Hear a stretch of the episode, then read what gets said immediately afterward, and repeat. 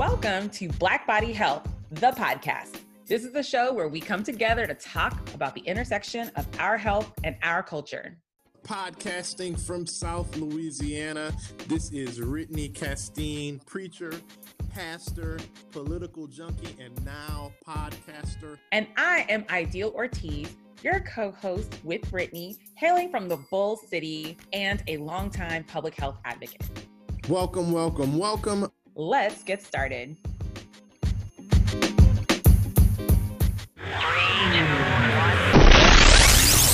Hello, everybody. This is Ideal Ortiz for Black Body Health, the podcast. Thanks for joining us today. It is episode 21. We are celebrating Minority Mental Health Awareness Month with a topic that is quite in alignment. We're calling it Black Mental Health. It's more than a notion. And today, our guest speaker is Nadia Richardson. That's Dr. Richardson to you, who is founder and executive director of No More Martyrs. Please help us give her a big, big welcome. Hello, Nadia. Hi, how are you? And so, tell me for those in our listenership that do not know about No More Martyrs, let's start there tell us a little bit about that organization. Sure, absolutely. First, I just want to thank you for having me. I, I absolutely appreciate this platform for having these intentional conversations about Black health equity. So I want to celebrate you and the work that you're doing through this podcast.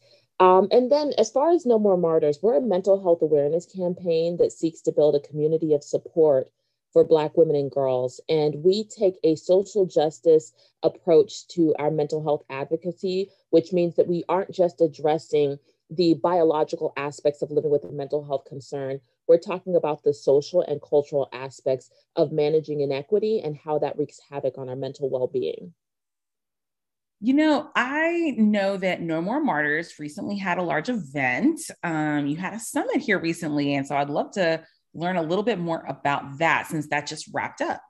Yes, we just wrapped that up. So, July is Bebe Moore Campbell Minority Mental Health Awareness Month. So, our signature event each July is the Minority Mental Health Awareness Summit. So, this was our fifth annual summit. Um, it was the first time we've done it virtual because, as you know, with COVID, um, we're still kind of distancing ourselves, but it's a very intentional um, conversation that manifests in an event that's an allyship event. So even though we focus on Black mental health, we have speakers who identify as um, Latinx, LGBTQIA, um, Asian, um, Indigenous. We have a lot of different speakers where we come together and discuss how mental health manifests itself um, in intersecting identities. So it's a very centered um, conversation and I enjoy it so much. The theme for this year was deconstructing BIPOC or beyond BIPOC, naming ourselves for ourselves, because there's been so much conversation yeah. about this new term BIPOC, especially yes. when um, organizations like Mental Health America are making that shift away from saying mm-hmm. Minority Mental Health Awareness Month to BIPOC mental health awareness. Yeah, there's there's definitely nothing minority about us in this country. Absolutely. We are doing the things and one thing I do want to say is that that that conversation about the terminology um, was sizzling at the State of Black Health conference as well, that the Center for Black Health and Equity put on earlier this year. So, y'all continued that dialogue then, I guess, at the summit. We did. Each uh, summit, we have what we call a community conversation, and this is where we address a topic that we have varying opinions on. There are some individuals that are all for dropping the term minority. And even with our organization, we've been exploring a way of using a different term while still honoring the fact that this awareness month is named after Bebe Moore Campbell, who was a Black female author, educator, and advocate. And she was also the co founder of the National Alliance on Mental Illness um, Urban Los Angeles chapter. So we want to make sure that if you're going to switch the name of the month, there's no erasure of her legacy and how her life contributed to the existence of July as Minority Mental Health Awareness Month. However, as you said, there's nothing minority about us, right? The whole connotation of that term is that there's lesser than.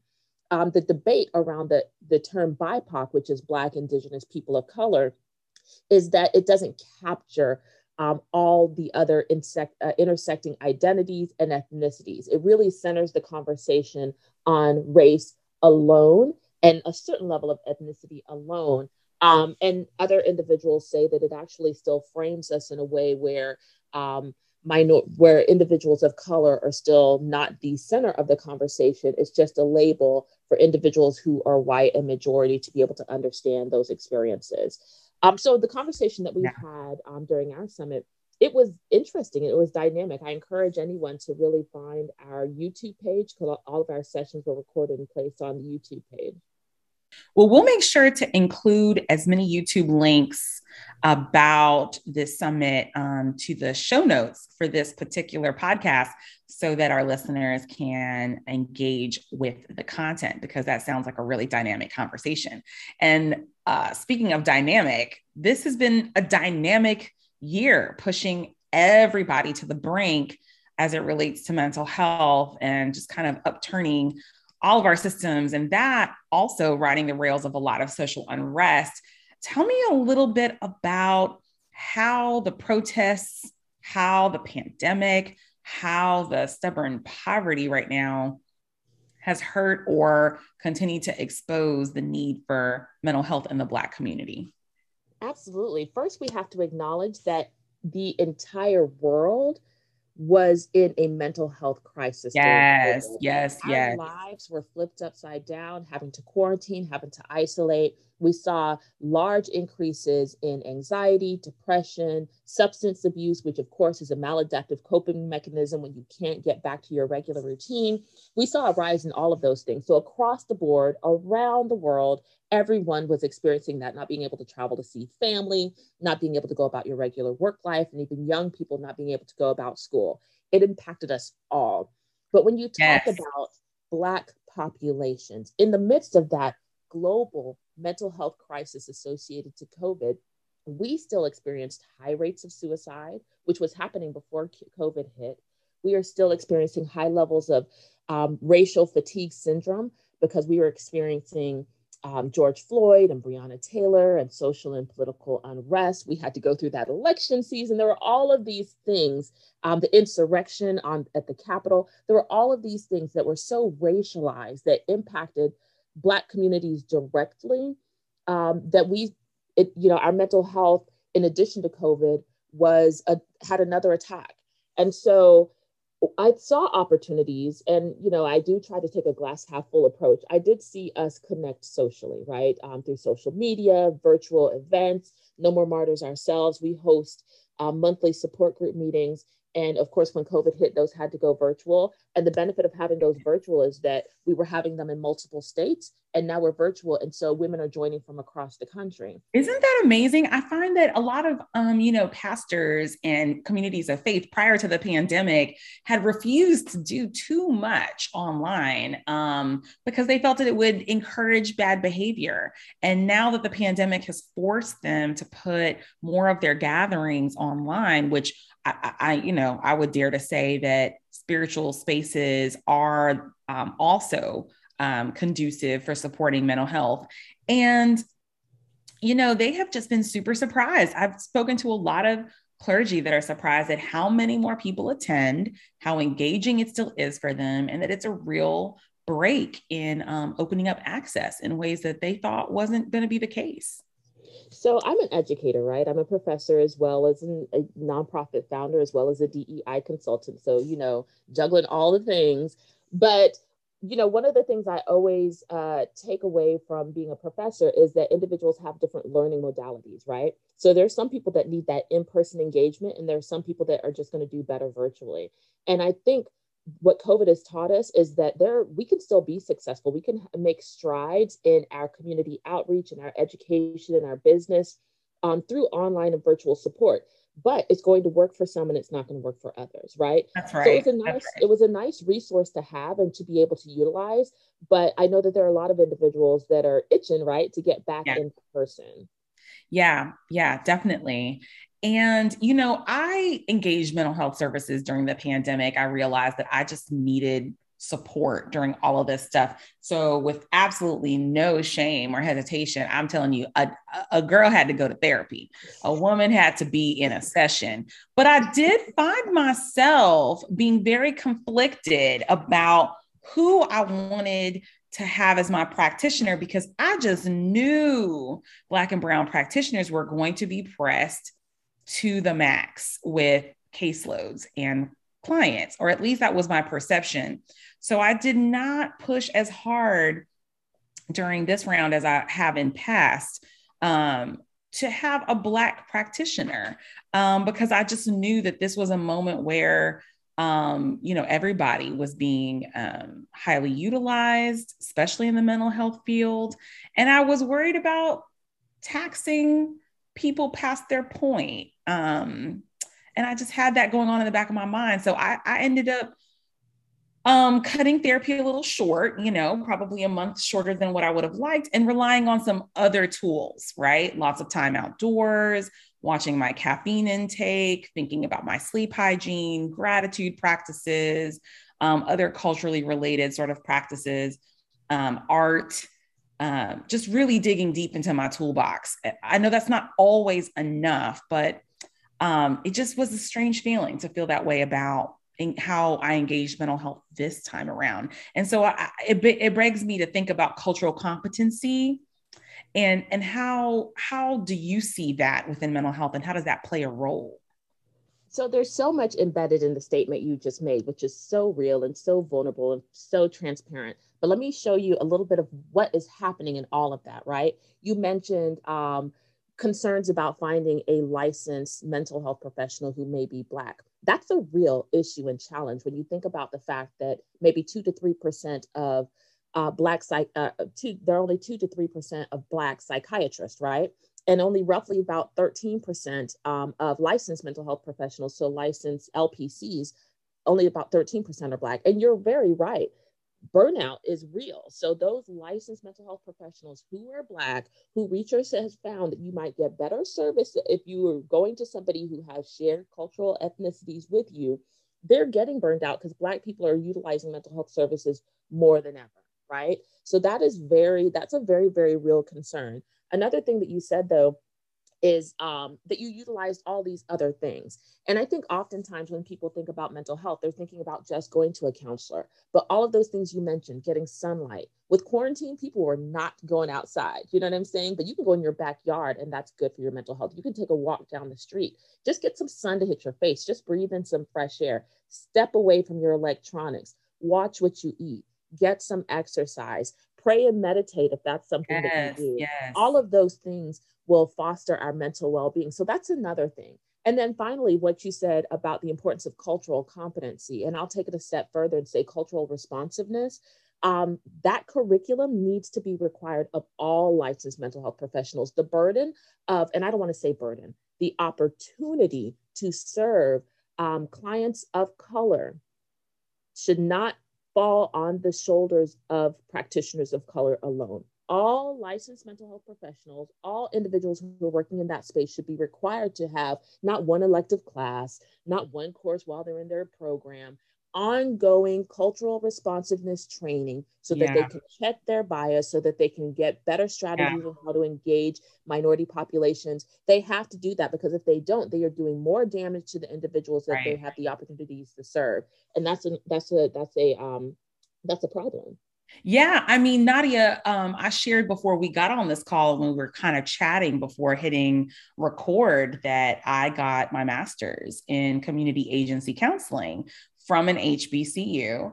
And, you know, I went to an HBCU specifically because I wanted to get more of the support, right, for cultural competency and responsiveness within my line of work. And surely that did do that. Um, but in terms of the formal curriculum that is required by accredited programs for counseling for LPCs, right?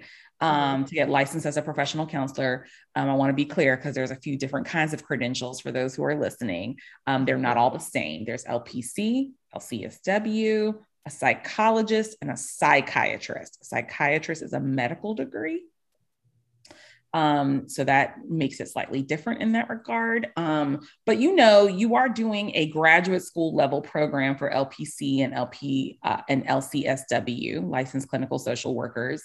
And um, after that, you do need to then submit for licensure, which requires um, a, a, few years of being supervised and trained and continue to be trained after um, your graduate work. And so um, there's a few other things, but when you're talking about folks um, uh, getting counseling, that's usually what they're doing.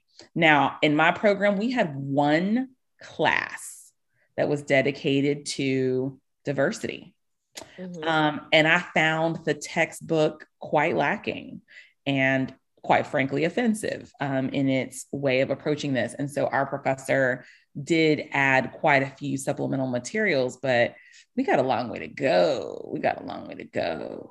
We do, we do, especially when you think about the strides and opportunities that exist in 2021. 2021 is the year that the American Psychiatric Association has admitted that they played a part in structural racism in the field of psychiatry. It's also the year that the CDC has said, hey, you know what? Racism is a public health issue. You know what I'm saying? Like we didn't know, but like they're acknowledging right now. But there are also professionals yeah. um, like, um, oh gosh, let me think of her name. Um, oh gosh, her name is slipping my mind, but oh, Ruth, Ruth Shim, um, who wrote an article about structural racism in the field of psychiatry. And while she was kind of thinking about, she was literally in this article considering leaving the field of psychiatry. So, again, to go back to the statement we made about how few practitioners already exist, and now you have a Black practitioner who is a physician, she was the director of cultural psychi- psychiatry at some point, she's a professor in the field of psychiatry, but she's become so disillusioned. It's like, you know what, there's too much racism, it's too much. And ultimately, as a professional, when you try to commit yourself to make those changes, you also make yourself susceptible to burnout like if you are a psychiatrist who wants to do that work in a field where you're not supported, right. it can impact your mental health. And you know that was the thing um, after finishing my work and doing my clinical rotation um, i just realized and i don't want to discourage anyone from going into the field but for me the the things my my my client base was primarily black and brown. And the things they were describing i was like you know you're having a pretty accurate and reasonable and human response to really terrible circumstances this is it's it's not you it's that it's mm-hmm. society mm-hmm. right um and the community that we live in and so i um and the structures in those communities so i can i'm still committed to um healing practices but it's more so um, through healing of community and enabling people to participate in the healing of their community, which I think can also be a really powerful contributor to promoting good mental health outcomes. Um, but I'm still a therapy girl. I'm still like, hey, you oh, most still definitely. need that too. It's a both and over here. Let me tell you something, and, and I do want to piggyback on something you just said. But let me tell you something. I am Dr. Nadia Richardson, right? I write, I I speak, I teach, I do consulting work. I do all the things. But please understand that I am a Black professional woman diagnosed with bipolar 2 who sees her counselor and her psychiatrist on a very regular basis. Um, and I have no shame in that because it helps me maintain my life and do all the things that I'm very passionate about. And one of the things I do want to piggyback on that you said is that we don't want to discourage anyone from going into the field of mental health. We do need more Black mental health practitioners. However, and this is where I want to bring in Nikole Hannah-Jones, right? Because we were talking about her before we started our um, discussion today, too, behind the scenes, is that she's an example of how to do it we are coming into these environments that often are very culturally and racially hostile, especially academic environments. And so, how we go about doing this work is deciding that we want to do it the way we want to do it. She knew she was doing good work. She knew she was be, being awarded nationally and internationally recognized for that work. And when she tried to continue that work in an environment that was not supporting her, she said deuces. You know what I'm saying? And she, and that protected her wellness better than anything she could have ever possibly done. So I don't want to want to discourage anyone from doing the work. I'm saying do the work in a space that you can do it effectively, intentionally, because a lot of yes. these institutions want to do that performative diversity. Oh, we welcome you, yes. but the host the environment does not support their words. Go where you can do the work, be intentional because we do need more Black mental health professionals. Yeah, we do. And I love, you know, one of the things about her that I've appreciated is how unapologetic she is about who she is.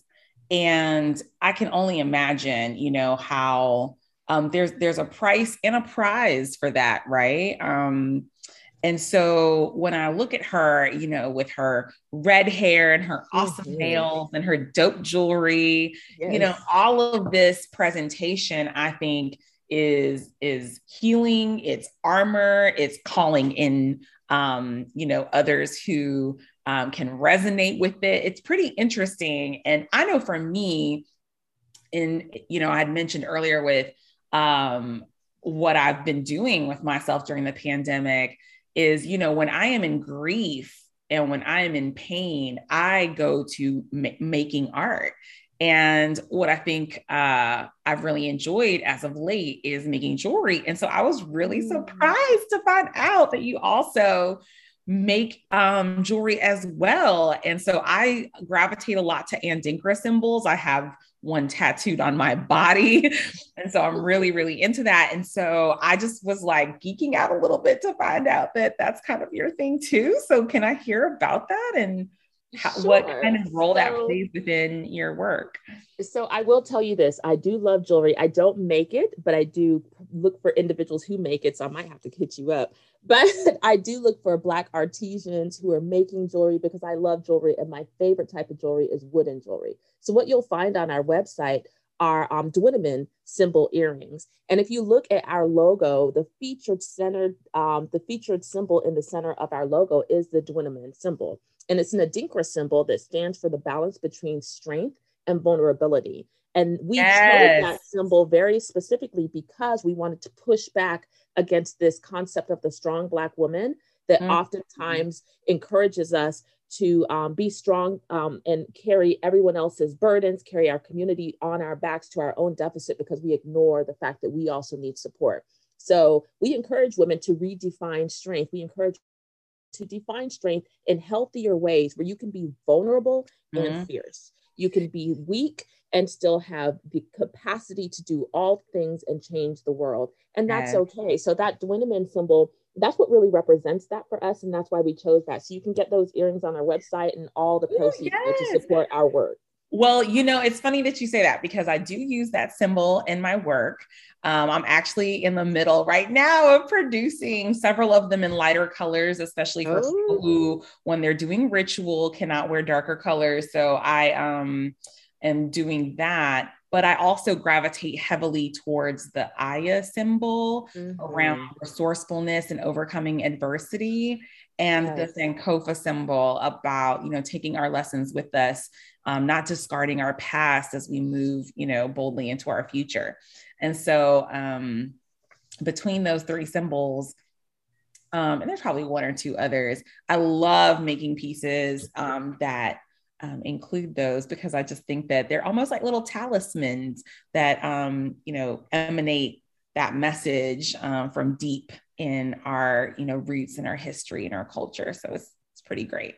So it sounds um, like we need to stay connected and maybe do something in that space. We do have a couple of events that will be coming up, and one of them is an artesian um, fundraiser. So we're going to be auctioning off different art. And I just got to tell you anyway, I love uh, jewelry and I love supporting Black owned business and Black artisans and Black women. So I probably need to see your stuff anyway. I will be happy to share it. Um, I have a, an eco friendly kind of mission with it, um, which also soothes my soul and makes me feel good um, around upcycling items that would be otherwise um, thrown to the landfill. So all of the things we make are made out of um, upcycled materials to be as eco-friendly as possible.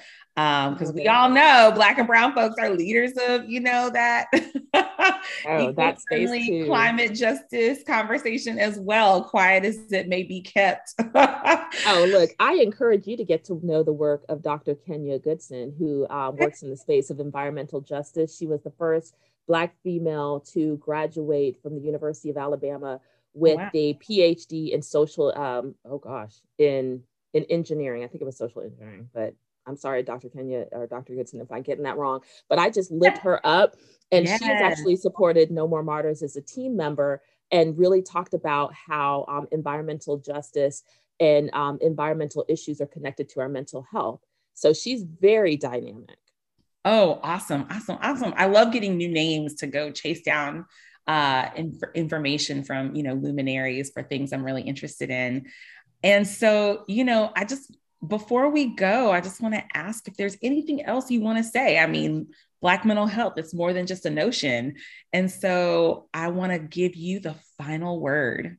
Thank you. I would just thank you for the opportunity to come on and share a few thoughts. I would encourage individuals to follow us on, you know, our, all of our social media platforms, Facebook, Twitter, Instagram, LinkedIn, um, and even TikTok, uh, which was what my um, one of my younger um, ambassadors was like. You guys need to get on TikTok, and I was like, oh gosh.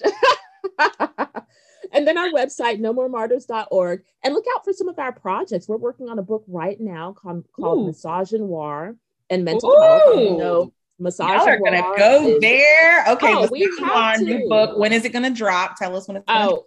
It'll be 2022 for sure. Okay. We I, we are co-editing it with Dr. Ayanna Abrams. So if you're not familiar with her, she is a yes. licensed mental health professional. She's a professional, a mental health professional out of Atlanta. She's been featured in Essence. She's just doing Listen, some. I think she lit it up on fire at the State of Black Health also. So oh, I, really? So she was on a panel um, for our summit as well, and the name of that panel was Misogynoir and Mental Health. So that's another video that you can go look for on our YouTube page. It's actually mm-hmm. on there now and it is it's a, it's a dynamic conversation. When you talk about now that we talk about uh, systemic racism but you've got to talk about sexism classism homophobia ableism ageism. You got to talk about all of those things and how they intersect. Maybe this can be my closing comment.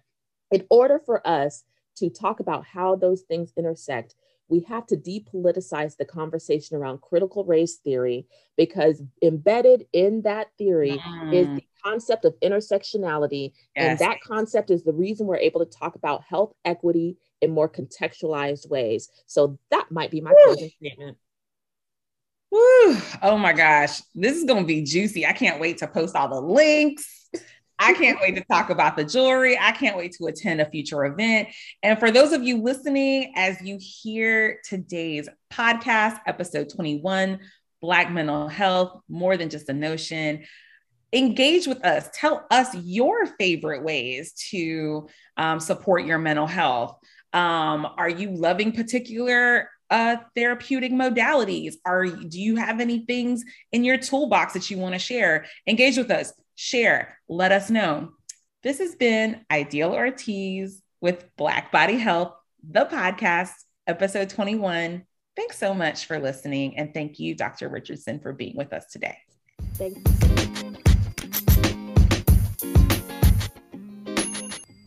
Well, that wraps up this episode of Black Body Health, the podcast. Until next time, this is your co host, Brittany. And Ideal. You have a great day. Thanks for tuning in.